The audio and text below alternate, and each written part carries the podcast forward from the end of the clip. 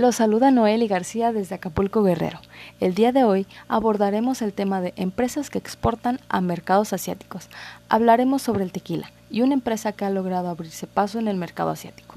Según el Consejo Regulador del Tequila, este se denomina como una bebida alcohólica que se obtiene a partir del agave, una planta que también se conoce como maguey. También, tequila es el nombre de la localidad donde se originó este destilado. Se trata de un municipio mexicano que forma parte del estado de Jalisco. Las empresas tequileras mexicanas han decidido probar en nuevos mercados la venta de sus productos. Hablaremos del grupo tequilero Weber, ya que ha logrado ser una de las empresas que exporta tequila a China, y este país ha mostrado interés en el tequila mexicano. Grupo Tequilero Weber es una compañía y destilería mexicana. Produce las mejores marcas de tequila, 100% agave en sus diferentes clases, blanco, reposado, añejo. Tequila mixto inigualable en calidad y sabor para mezclas y cócteles en sus clases silver y gold. Tequila granel para su envasado en cualquier parte del mundo. Servicios integrales para importadores, distribuidores, mayoristas y cadenas de autoservicio. Fuentes de información a nivel interno. Se denomina fuentes de información a los documentos que contienen datos útiles para satisfacer una demanda de información o conocimiento por parte de quien lo requiera. En este caso, las empresas, directivos y gerentes lo toman como proceso de toma de decisiones.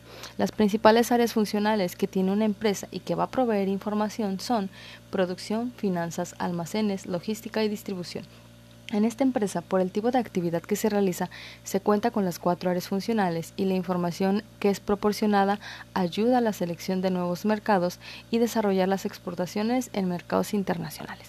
Como fuentes de información sobre el mercado internacional, estas contribuyen a la mejora de la calidad de las decisiones que se van a tomar.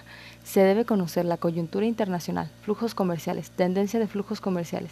Estos puntos deben ser analizados y desarrollados de manera muy cuidadosa para poder crear las estrategias correctamente al momento de internacionalizarse.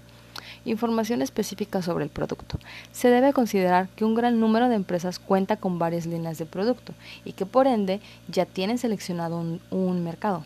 Se debe considerar tendencias internacionales, normas, tecnologías de producción, especificaciones técnicas y ciclo de vida del producto.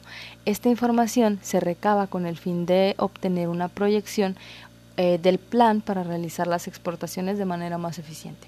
Información referente sobre el mercado seleccionado.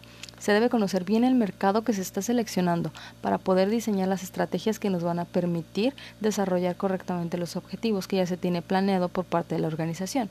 La tendencia del mercado, sistemas de distribución, legislación, competencia, niveles de precio y medios de comunicación se deben analizar con el fin de obtener nuevos consumidores en el mercado internacional. Las principales fuentes de información.